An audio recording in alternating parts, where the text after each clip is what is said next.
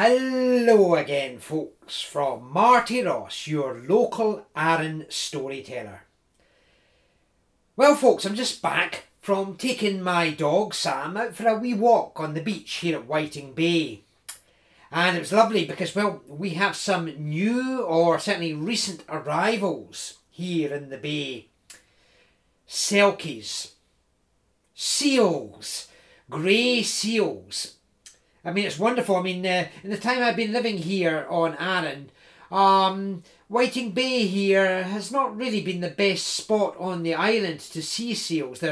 Traditionally there've been much better spots up, and the rocks across from Brodick Castle, for example. Or if you head out towards Lumlash and then don't take the head up towards Brodick but continue on along the coast road, well, that's a good spot for seeing the seals on the summer evenings. But Whiting Bay, seal sightings here over the last few years have been rather intermittent. Until suddenly in the last couple of months, they're everywhere. Seals, a little community of seals, have moved here into the bay.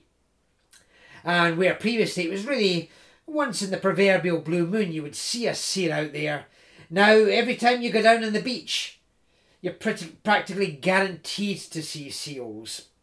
Popping their little heads up or lounging about in the rocks, and this afternoon as I walked back with the dog I counted about, if I was counting correctly, and they were moving about a bit and I wasn't confusing them with the rocks, I counted about 11 seals. Wonderful sight, yes, to see here in the bay. And of course they're very much native here to the west coast of Scotland and to Arran specifically. Story goes, there's an old fairy tale that there's actually a magical island in between here on the east side of Arran and the mainland across the water.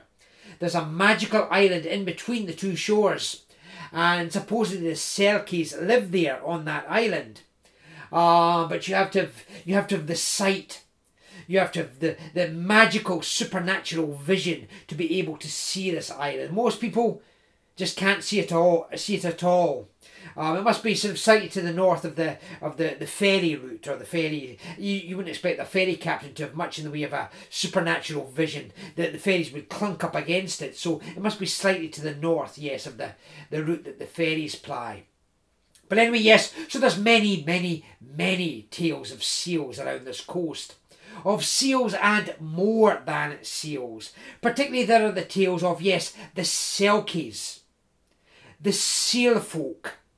The seal folk who, yes, when they're in the water, they're seals. But then what happens? When human beings aren't around to spot them, they come up on the shore. They strip off their seal skins. And with their seal skins stripped off, they are like beautiful women or indeed beautiful men, supernaturally beautiful. And they will sit there without their seal skins, seemingly quite human or humanoid. They'll sit there in the moonlight singing out their songs to the waves and to the glint of the moonlight in the water. But then, of course, if a human being happens to come along, quickly they pull on the seal skins again, splash, splash, splash down into the water, and they swim off. Perhaps, yes, to that magical Selkie island, halfway between here and the mainland. Yeah, there's many, many, many a tale of the Selkies. One of the most popular, one of the most time-honoured is a story that I'm going to recite for you here. A tale that I call the tale of the Selkie Bride. And the tale of the Selkie Bride, why yes, it's set right here on Arran. Set right here on Arran in the times past. In those times past, once upon a time, there was a fisherman.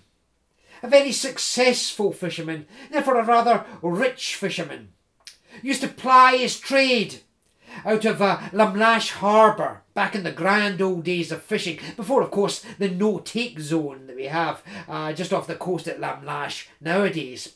But yes, he was a fisherman, he had his own wee boat, he went out, he plied his trade, and no one could catch the fish like this fisherman. And he made a deal of money out of the fishing trade. He was the richest fellow in the area around Lumlash. And so, you know, a lot of the young single women in Lamlashwell, they had their eye on him. He would make a very good husband, very rich. He could provide for you, look after you very well. But whenever at a caney or a night out at the pub, the young lasses of Lamlash would try and sort of strike up a conversation with him. He was a bit snooty.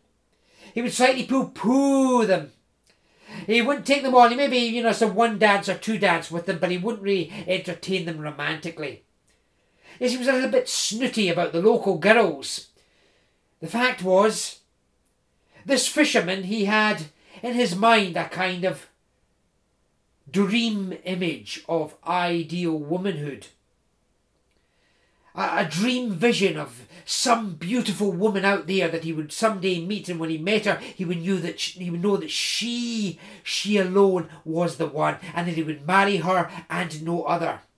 Some men get themselves into all kinds of confusion over this. You know, they've such ideas of ideal womanhood in their heads that real women are never quite good enough for them. So, you know, they end up just quite alone, really, and that's what happened to this fisherman.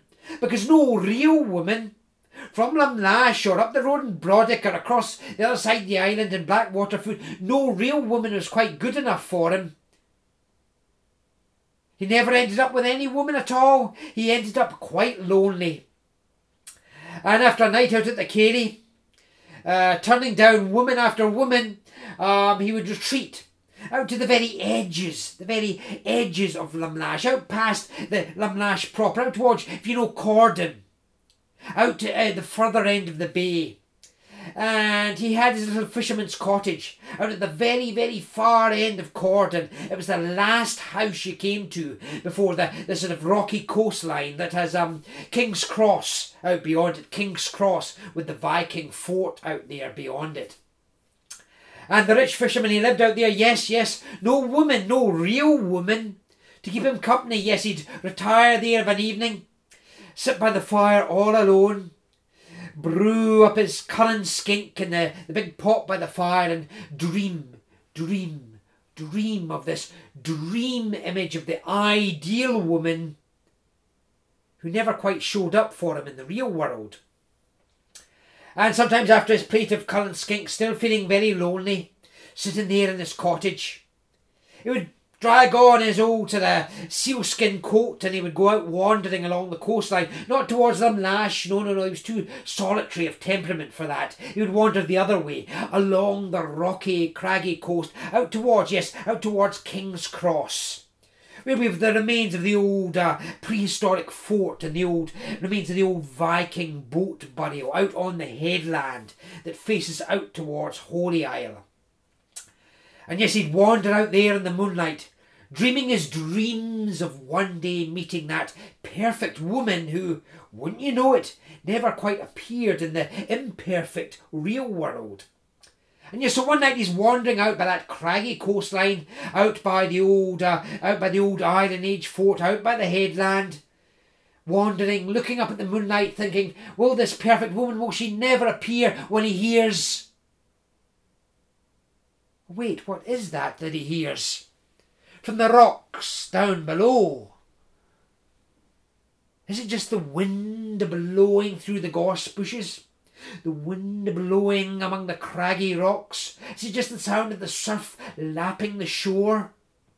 No. It's a sound of singing. Beautiful singing. The most beautiful singing the fisherman has ever heard, but where is it coming from? Yes, it's coming down from those rocks there on the other side of the little outcrop where the Iron Age fort is. Down by the rocks which face towards the mainland, across that great band, that great open stretch of water between us and the mainland. And he creeps down the slope towards the rocks below, listening. Where's that sound coming from? It's coming from one of the rocky, stony bays down there. And he creeps down the sort of grassy, jaggedy, thorny slope and down onto the rocks. And across the rocks, clink, clank, clunk, clink, clank, clunk, across the rocks and there in the moonlight. What's that he sees? All in a line. Amongst the rocks which directly overlook the lap and the splash and the white foam of the sea. There's people there. A whole line of people sat upon the rocks, all with their backs to him, all looking out towards the sea as it glistens and gleams a steely blue in the moonlight. And they're naked people, quite frankly. Naked people sat there on the rocks, and well, you know, quite good looking. So the people, the men look very handsome. The women look, oh, they look very, very beautiful. And they're all just sat there listening as he is listening to that beautiful, beautiful singing. Still not quite sure exactly where the singing is coming from, but they're listening to it as he is listening to it. They are lost in the beauty of the song as he is lost in the beauty of the song. As he creeps on across the rocks, he notes something else rather peculiar about those naked figures sat all with their backs to him upon those rocks by the side of the sea. He notices that next to each of these naked figures is a little bundle, a dark, crumpled bundle of, what is it? It rather glints in itself in the moonlight. Steely glint to it. It's almost like sealskin, like the sealskin of the coat that he wears. Oh, wait a minute. He thinks it couldn't be. Could it? Yes, all those old stories that he's heard since boyhood. The stories of, yes, the Serkis. The seal folk. Seals, when they're in the water, then they creep up on the land, they unpeel their seal skins, and yes, well, in the stories they say, isn't it so, that when they peel off those seal skins, they're like beautiful, naked human beings. Could it be on those stories? Surely they're just fairy tales for children. He's a grown man. He doesn't really believe in those stories. Nevertheless, it does fit with the story. And they do say the Selkies can sing very beautifully. But which Selkie is it that's singing? He can't quite determine that. So he clinks on closer, across the rocks, very quietly, tiptoe, tiptoe, across the rocks, clink, clank, clunk, rustle, clink, clank, clunk, go, the stones under his feet, and then one Selkie, for it's true they are the Selkies, hears him. The Serki glances over its shoulder, sees a mere mortal human being approaching, quickly pulls on the seal skin. As it pulls on the seal skin, it becomes a seal once again, splash into the water, swims away. Oops, I better not frighten him, thinks the fisherman. He draws back a bit, but he, oh crash, knocks over another pebble under his feet. Another Selkie, or two Selkies, or three Selkies, hear him. They look over their shoulders. They see the fisherman there. Oh, it's a mortal. We're not supposed to be seen by the mortals. They pull on their seal skins. Splash, splash, splash down into the water. And they swim off. And then this alerts the other Selkies. One by one, two by two, three by three, they all look over their shoulders. They see the fishermen, quickly pull on their seal skins. They become seals and they splash into the water and they swim off very, very rapidly. All the Selkies have pulled onto their seal skins. All the Selkies have splashed into the water. All the Selkies have swum off and disappeared under the surface of the moonlit sea. All except one Selkie. Yes, there's one Selkie. The furthest away Selkie, away there to the right, that little rocky outcrop, sat there. One Selkie has not moved. One Selkie has not swam away. And as the fisherman creeps closer, he realises this is because this Selkie, this last remaining Selkie, is the Selkie who's doing the singing. And this Selkie, this female Selkie, who even seen from behind is the most beautiful woman the fisherman has ever seen. This beautiful female Selkie who seems, why there she is, there before him, even from behind. She is like the absolute physical incarnation of that ideal of female beauty he has been pursuing all his life and has never quite managed to find until this moment. And there she sits, her back to him, singing her song is as beautiful as her human form. And she is so lost in the beauty of the song that she is singing.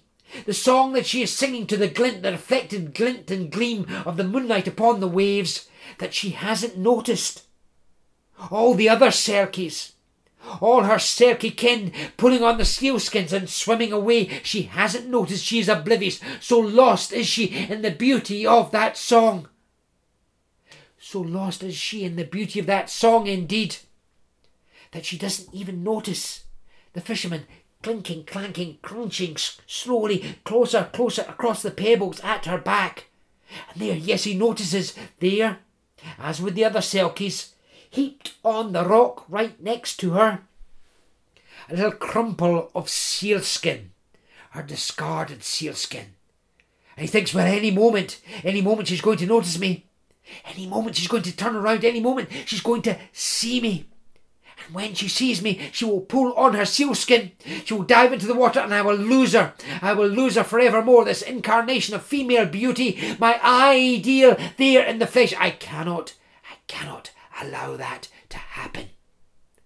So he clinks, clanks, clunks across the pebbles, closer, discreetly, clink, clank, clunk. He's coming very close, but still she's so lost in the rapture of her song, in the beauty of the vision of the moon's reflection there upon the steely blue waters there before her, that she doesn't notice.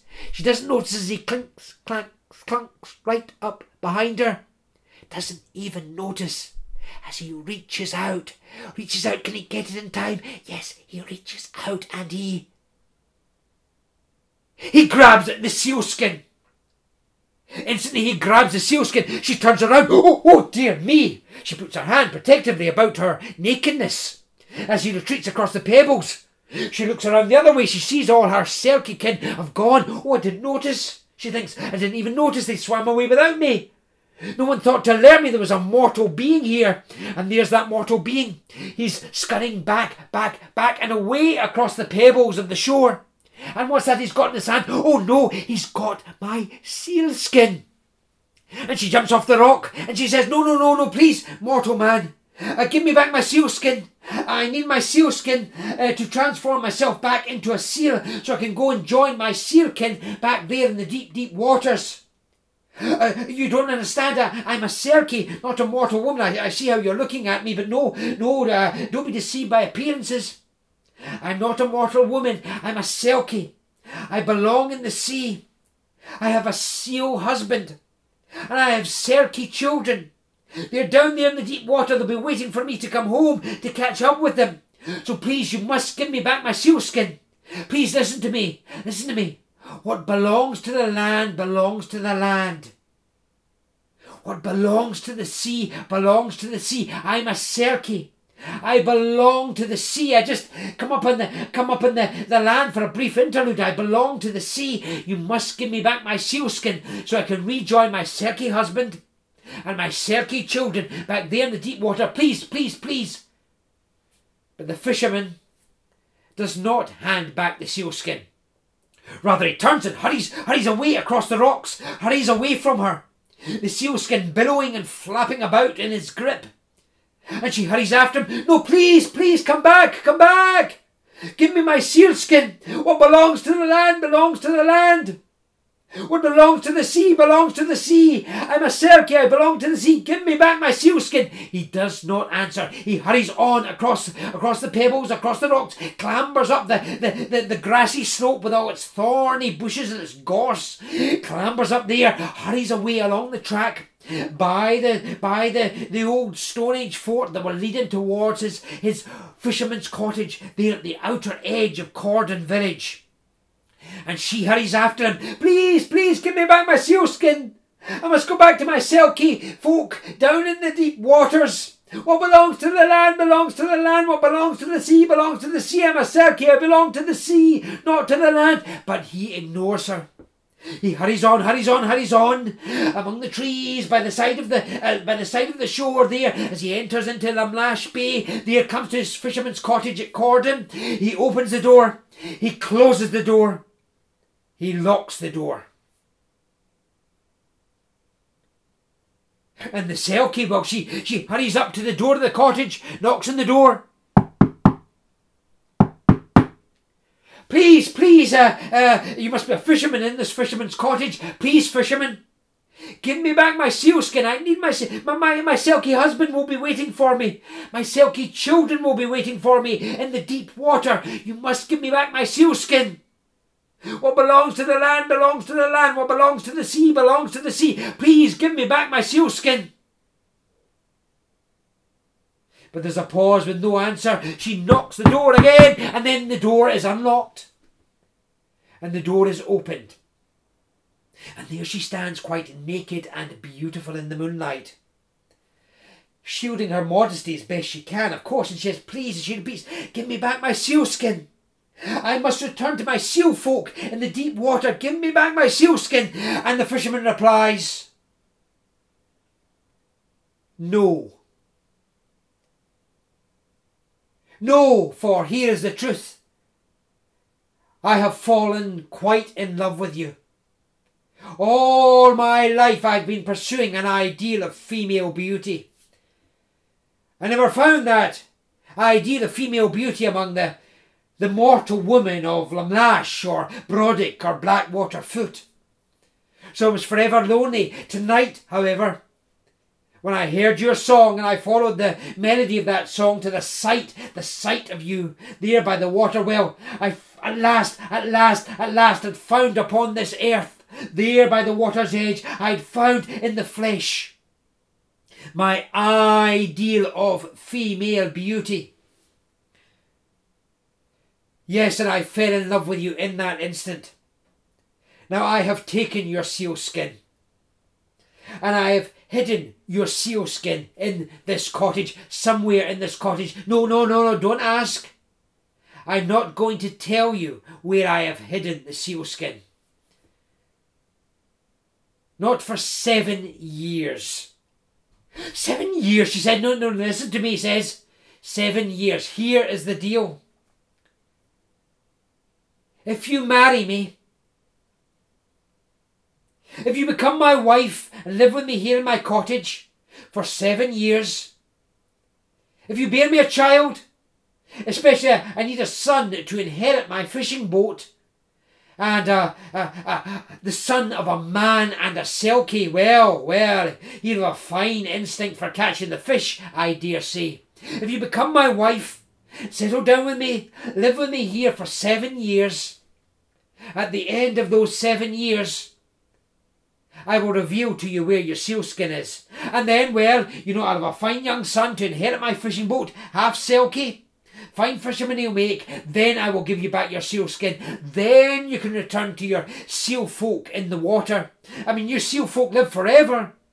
You live forever, what, 7 years to a Selkie husband, or the Selkie children waiting for you there in the deep waters. 7 years is nothing.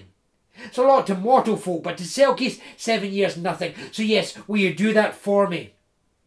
And she says, no, no, no, I can't do that. No, no, no, yes, what you say is true. 7 years to Selkie folk waiting for me in the deep waters won't be quite what 7 years are to mortal folk up here in the earth. But still, 7 years isn't nothing, you know. They'll be waiting for me. I must return to them now, here, tonight, while the moon shines a path for me.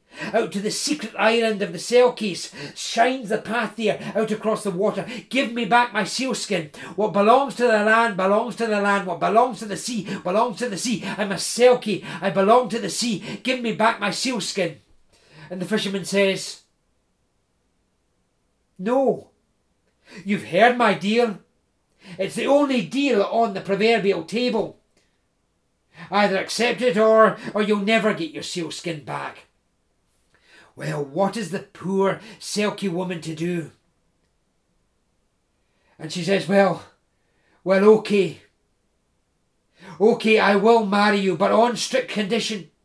On strict condition that when 7 years are gone, you hand me back my seal. And remember, when you make a deal with the Selkies, when you make a deal with any inhabitant of the fairy kingdom, you must keep that deal.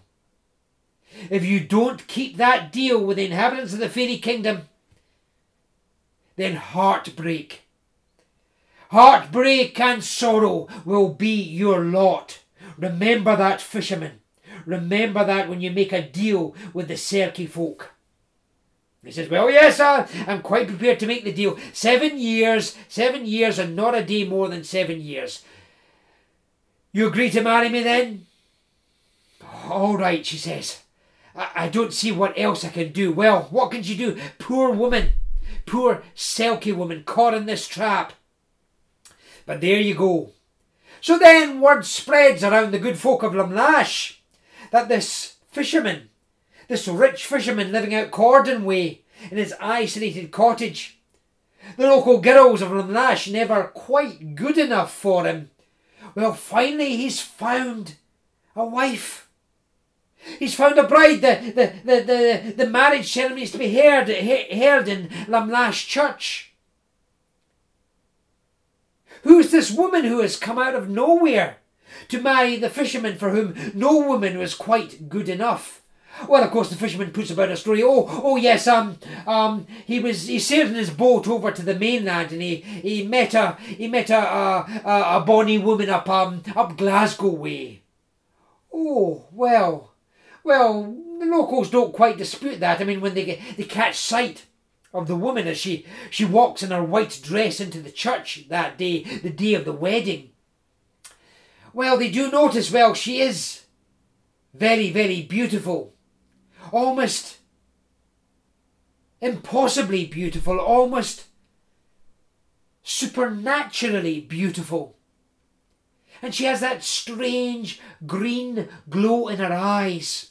And among the local folk at the church on the day of the wedding, there are some nudge rumours going about it. Did you ever hear tale of them? Well, I suppose it's just a fairy tale. Them Selkies, the seal folk that they say haunt the coastline round about here on moonlit nights. You know, when they come out the water and they take off their seal skins, etc., etc. They say that they have glowing green eyes. And indeed, the minister, he's heard the tales, and he wonders whether he should be marrying a mortal man to this supernaturally beautiful woman in the house of God, you know.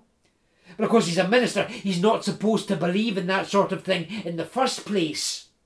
So what can he and the rest of the congregation do but take the fisherman's word for it that yes, he met this beautiful woman up Glasgow way. And well, they do say they're a funny lot up Glasgow way, do they not? Well, so anyhow, the marriage takes place. The fisherman marries the beautiful woman, the beautiful, mysterious woman with the glowing green eyes.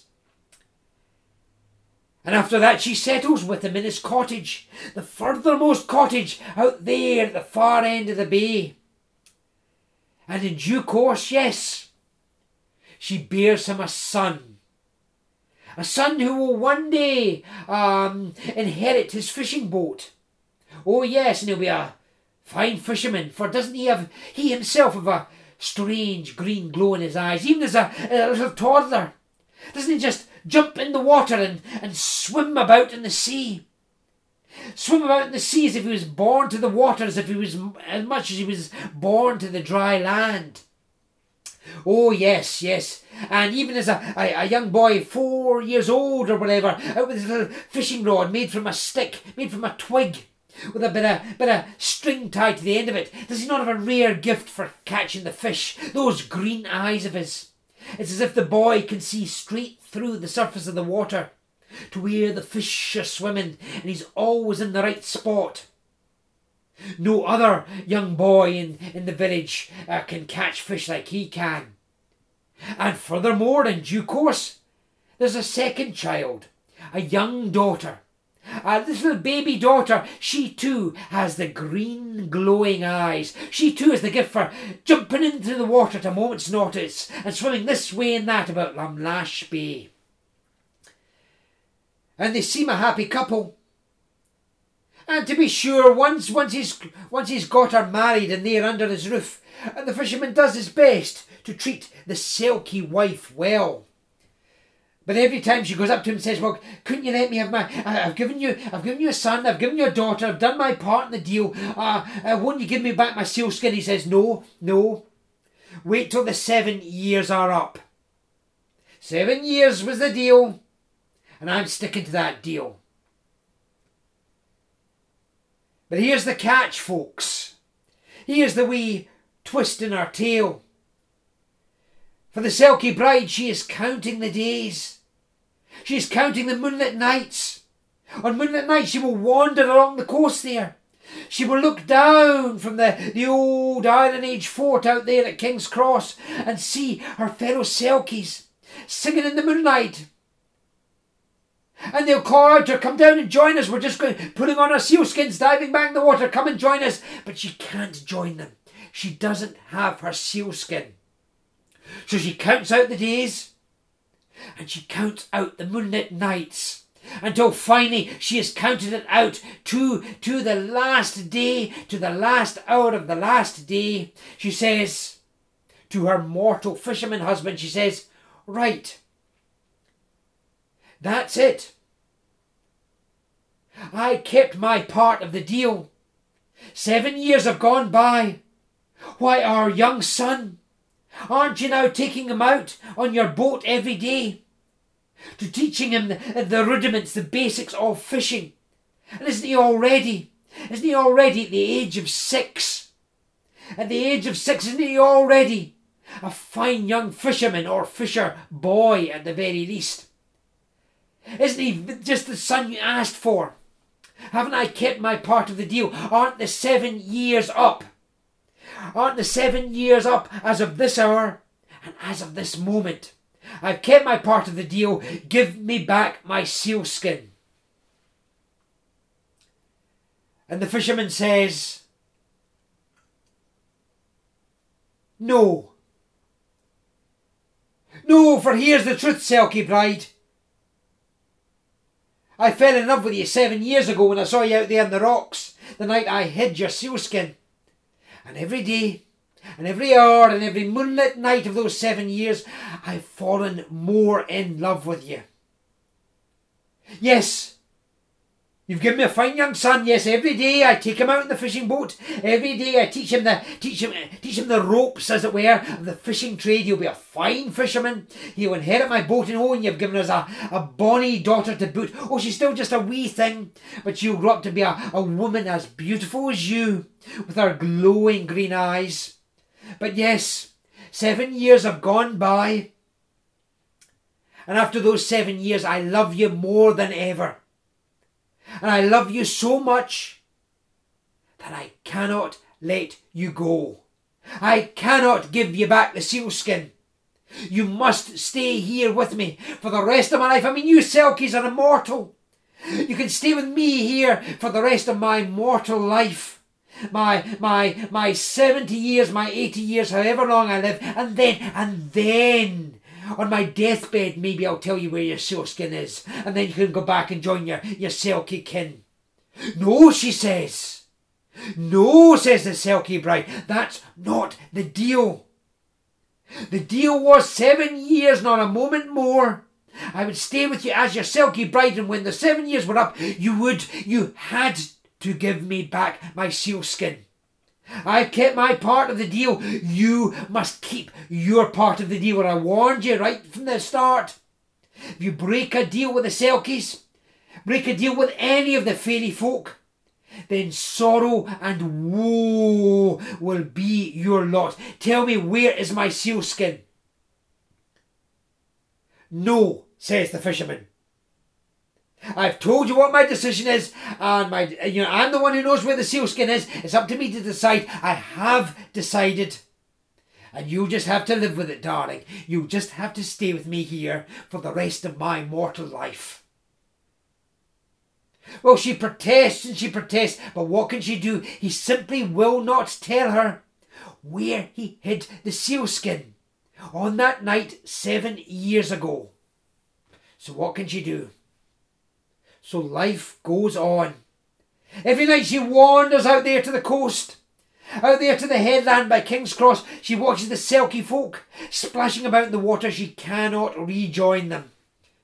Cannot rejoin her Selkie husband. Cannot rejoin her Selkie children. What belongs to the land belongs to the land. What belongs to the sea belongs to the sea. But she who belongs to the sea is stuck belonging to the land. Until there comes a day. There comes a day when, as per usual, as is his usual custom now, the fisherman takes their son, well, he's now all of 7 years old himself, takes the wee boy out in the fishing boat, takes him out for the day, out, you know, catching the herring, catching the mackerel, catching the pollock, catching the crabs, catching the lobster, catching the what have you, out there in the briny waters between here and the mainland. Oh yes, what a fine young fisherman the boy is turning out to be. Half Selkie as he is, those green eyes, they can almost look through the surface of the water and identify at a moment's notice where the fish are. He catches fish already at the age of 7, better than his father ever could. Meanwhile, the Selkie bride is at home, tending the cottage, with their little girl, who's just, you know, she's little more than a toddler still. In fact, that very day we're out toddling, we're out playing on the rocks, coming back from our own wee swim about in the bay between here and Holy Isle. Climbing back across the wet rock, she slipped. She slipped and she cut open her knee. And the little girl comes crying, crying, crying up the slope towards the cottage, saying, "Mummy, mummy, mummy, oh, ouch, ouch, ouch, I slipped in the rocks down there, and I cut open my knee, look, look, red, red blood coming out of my knee, oh, mummy, mummy, mummy, my knee hurts so much." And of course her mother, very much a loving mother, the Selkie bride and Selkie mother of course, she takes the wee girl into the cottage, says, oh dear, yes, oh don't you worry my girl, I'll patch up that it's just a little shallow cut there in your knee, I'll patch it up in no time.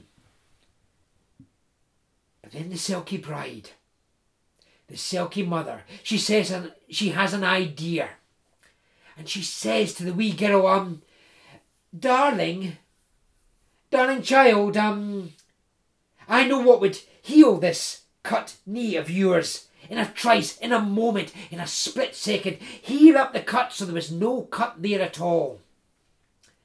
Somewhere, darling, in this cottage, your father has, well, it's just for a joke really, a game that we play, the two of us. Your father has hidden a magic sealskin. And he won't tell me, it's part of the joke. He won't ever tell me where he has hidden the sealskin. But if you knew where that sealskin was, and you told me where the sealskin is hidden, why, I would just need to tear off a little bit of the sealskin. And just you watch, I could put it across that little cut in your knee, and it would heal the cut in a moment, so there would be no cut there at all. All the bleeding would vanish, and your knee wouldn't hurt any more. So tell me, daughter, have you ever seen your father anywhere about this cottage with anything that looked like a sealskin? And the wee daughter, she hesitates. She says, well, mummy, I maybe did once see daddy with something that looked like a sealskin. But he saw me. He saw that I had seen him with the sealskin, and he told me, mummy. He made me promise never to tell you where the sealskin was hidden. "Oh, can't, oh, don't you worry about that," says the Serki mother. She says, "Well, it's just your father was just joking. Your father was just kidding. The whole business with the sealskin, it's just a little joke, a game we play. It's quite a harmless little game. He wouldn't really mind. He wouldn't really mind if you told me where the sealskin was. Go on, it's just a game. Tell me. You can trust me." "Well, mother," says the wee girl, "there was one night I was there in my wee bed and I woke up in the middle of the night and I needed a wee cup of milk because I was quite thirsty, and I got out of bed to go into the kitchen and get hold of, yes, some milk from the churn. And I saw Daddy there in the moonlight. And he'd lit a wee candle and put the candle there on the floorboards, there in the main room by the hearth.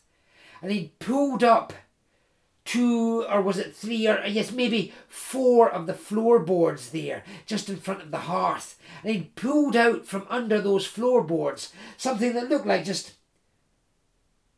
a black coat. Or no, it was more than a black coat because it shone. It shone, it gleamed, it glistened in the candlelight and in the moonlight and in the firelight. And he saw that I'd seen him, and he quickly pushed this coat or whatever it was back there in the hole under the floor, and he put back the 1, 2, 3, 4 floorboards above it, and he made me promise, Mummy. He made me promise never to tell you that I'd seen him there with that, well, whatever it was. "Oh," says the Selkie man, "I told you, it's just a game, it's just a joke between the two of us. He won't mind you telling me. He was just playing a little game with me. Now come on, you tell me, it will heal your little cut sore, is it? It'll heal that cut and bleeding knee in a trice, in an instant. Tell me, come through here by the hearth.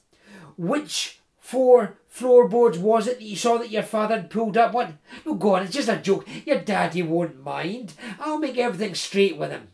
Which 4 floorboards?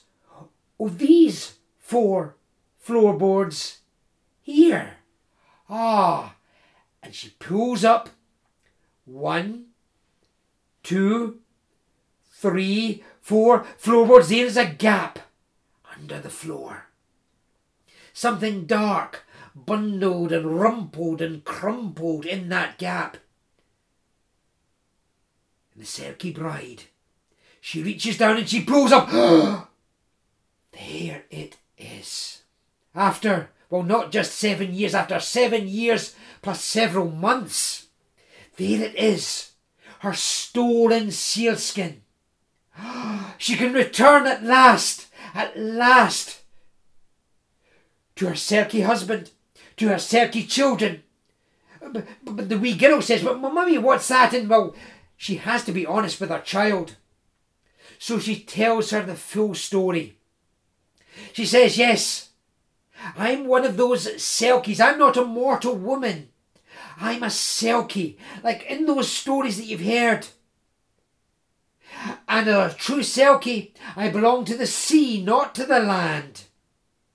Belongs to the sea, belongs to the sea. What belongs to the land, belongs to the land. I'm a Selkie. I belong to the sea. I have a Selkie husband. I have Selkie children, and they've been waiting for me down in the deep waters for 7 years and more. I must return to them. You must remain here, but don't you worry. You remain here, daughter. I know that he played me a cruel trick, hiding away my sealskin. He played me a cruder trick still by not giving me the sealskin back when 7 years were up. But I know that a century, your father, he's a good and he's a caring and he's a loving man. He's been a decent enough husband to me. He's a very caring father to you and your brother. So what I'm going to do is I'm going to leave you here at the house. Your father and your brother will be back here, well, in about an hour, and they will look after you. They will care for you. They'll take care of you. They'll raise you to be a fine young woman. But I must return to my Selkie folk. What belongs to the land, belongs to the land. What belongs to the sea, belongs to the sea. I'm a Selkie. I belong to the sea. You wait here, daughter. Your father and your brother will be back soon. They'll look after you." "No! wait a minute, says the wee girl, as unhappy as any wee girl would be about the prospect of her mother leaving her. She says, no, no, wait, mother. You've told me the story, but if the story is true, then that makes me, does it not, half Selkie. If you belong to the sea, because you're a Selkie, and I'm half Selkie, don't I belong to the sea as much as I belong to the land? It's not up to me to decide whether I go with you to the sea or stay with father and brother up here in the land. And mother, I love you. I don't want to lose my mother. I don't want to let my mother go. I choose the sea. Half Selkie as I am, I belong there as much as I belong to the land. And well, when the Selkie mother hears that, well, what mother, Selkie or mortal, could say no to a demand from her daughter like that? She says, okay, daughter. All right, daughter, come with me.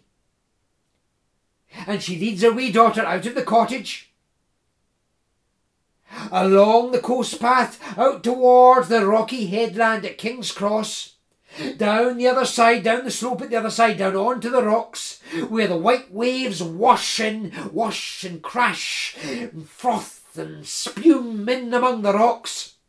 And there at the outer edge of the rocks, there by the edge of the sea, the spray spattering their faces. She says, all right, daughter, here's what's going to happen. I'm going to tear off a little strip of this seal skin, and I'm going to put it there across your knee. She puts the strip of seal skin across her daughter's knee,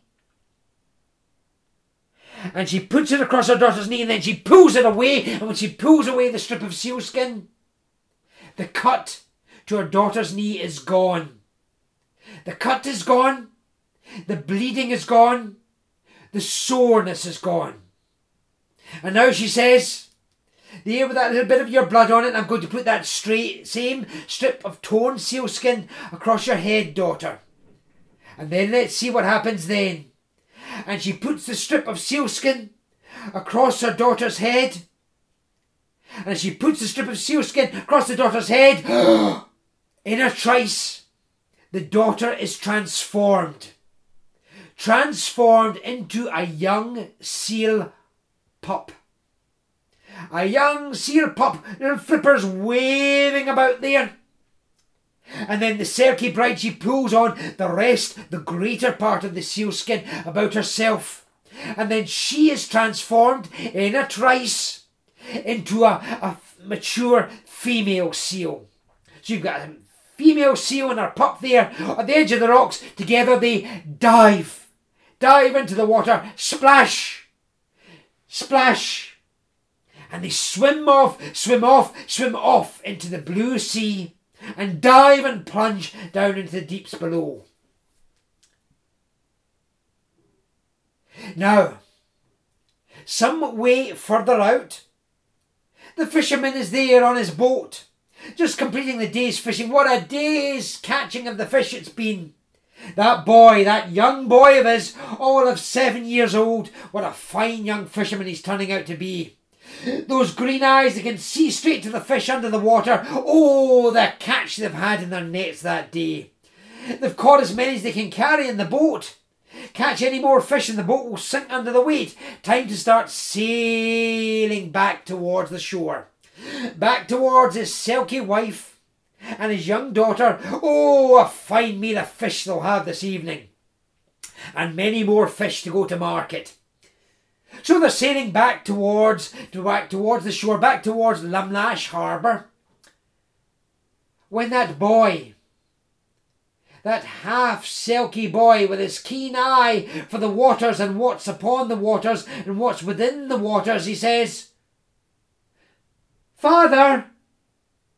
Father, leave the wheel a moment. Come over here towards this side of the boat. Look, father, over the side of the boat here.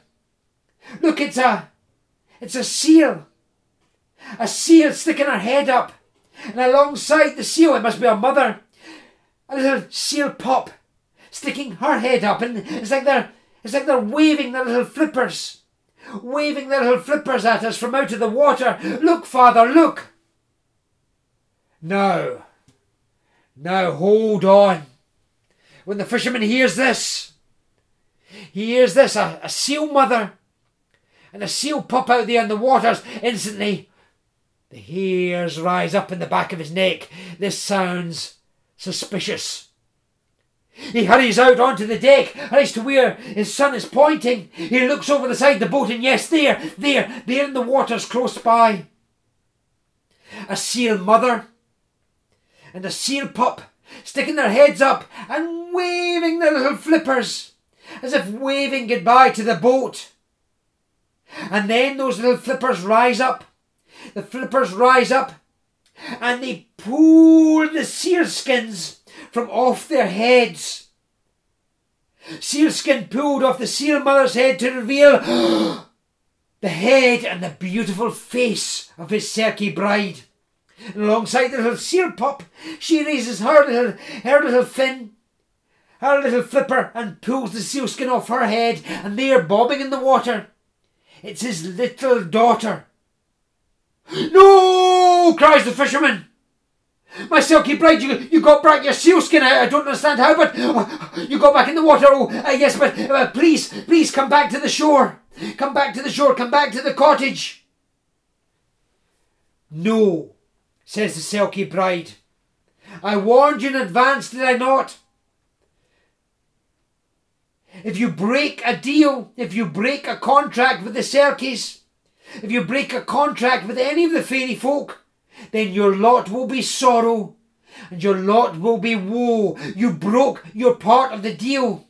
Oh, you were a fine husband to me for those 7 years, and better yet, a fine father to our son and to our daughter.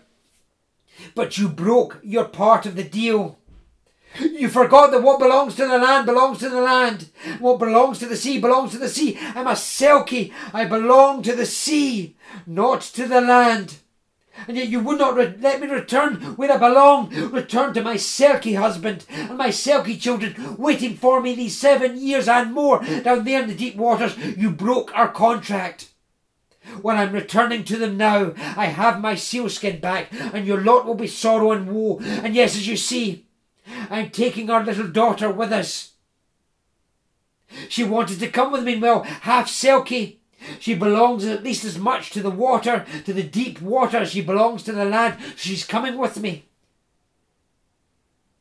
Our son, yes, if he wants to, yes, he can remain with you. I know you'll be a fine father to him. I know in due course he'll inherit your fishing boat and he'll be the finest fisherman on the Isle of Arran. That's fine with me. Maybe some moonlit nights I'll come up and I'll watch him from the shore and take great pride in him. But I must return to the deep water. You broke the contract. And now I, who belong to the sea, am returning to the sea. Goodbye, husband. You broke the contract and you know what your lot will be. Come, daughter. It's time to go."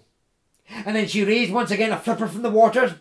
Once again she pulled the sealskin over her head. No longer was she his Selkie bride, but she was a seal true. And the little daughter, the little green-eyed daughter, did likewise, pulled on the sealskin over her head. Splash, splash, splash, they swim off into the deep water. Plunge down. You know how the seals, they arc their backs as they plunge. Dive down into the deep water, leaving the fisherman behind. "Quick, boy, sail the boat round. Sail the boat round. We must catch them back." Well, they sailed the fishing boat round and round in ever wider circles, looking for any glint, any splash of the Serki bride and the Serki daughter anywhere in the water. Round and round they sailed. But before long the sun was sinking. It was getting dark out on those waters, and there was no sign of the Selkie bride, no sign of the Selkie daughter, and they had to sail home. The next day they came out on the waters again, sailed round and round in circles, but no sign of the Selkie bride, no sign of the Selkie daughter. And to cut a long story short, folks, I better tell you, the fisherman never again saw his Serki bride. Yes, he'd broken his pact. He'd broken his contract. He hadn't honoured his part of the deal and given her back the sealskin when the 7 years were up. So he never saw her again, so his lot was sorrow and woe at the loss of his beautiful, beautiful Serki bride. So that was that, folks. The son, well, he grew up, yes, to be a fine fisherman, the finest fisherman on the Isle of Arran. Fine fisherman with those green eyes, no one could see the fish in the water like he could. In due course he left home. He settled down with a girl over Blackwater Foot way, over on the other side of the island, saying goodbye to his father. And the father, well, he never married again, for what mortal woman could compare to the beauty of his Serki bride? He grew old, and he grew lonely, all alone there in his fisherman's cottage. And night after moonlit night, he would wander out there to the headland out by King's Cross, mourning the loss of his Serki bride, mourning the fact that he had broken his pact with the supernatural powers, mourning his lot in sorrow and woe and, yes, loneliness. Terrible, terrible loneliness. And sometimes down in the rocks, down below King's Cross, he would hear that beautiful song again. He would hurry after the sound of the beautiful song, hurry his way down the gorsy slope, down onto the rocks there below King's Cross. Sometimes he would glimpse the Selkies out there on the outermost rocks, but the Selkies would always hear him coming. The Selkies would pull on their sealskins, splash, splash, splash, splash, splash, splash into the water and swim away before he could catch up to any of them. He never saw his Serki bride again. Sorrow and woe were his lot, and he died a lonely, lonely man. And still they say that if you are wandering out there, you'll know, if you're an Aranach, you'll know fine well what I mean, wandering out by King's Cross, out there in the moonlit nights, looking across the water to Holy Isle there, and the moonlight is glowing and gleaming in the water. You may hear the Selkies singing down there by the shore. You may be even more lucky than that. And see them sitting there in their human form, their sealskins crumpled alongside them. But never, never be so bold and reckless as to steal one of their sealskins. For remember, what belongs to the land belongs to the land. What belongs to the sea belongs to the sea. The Serkies belong to the sea. You know, if you're passing by Whiting Bay at the moment, you see our lovely little family of seals we've got on the bay at the moment. Take a wee photo maybe, but don't attempt to steal their sealskins off them. Do respect them and respect their place in the sea. Anyway, folks, that's our story for this week, and I dedicate it to the Selkies of Whiting Bay. Thank you for listening.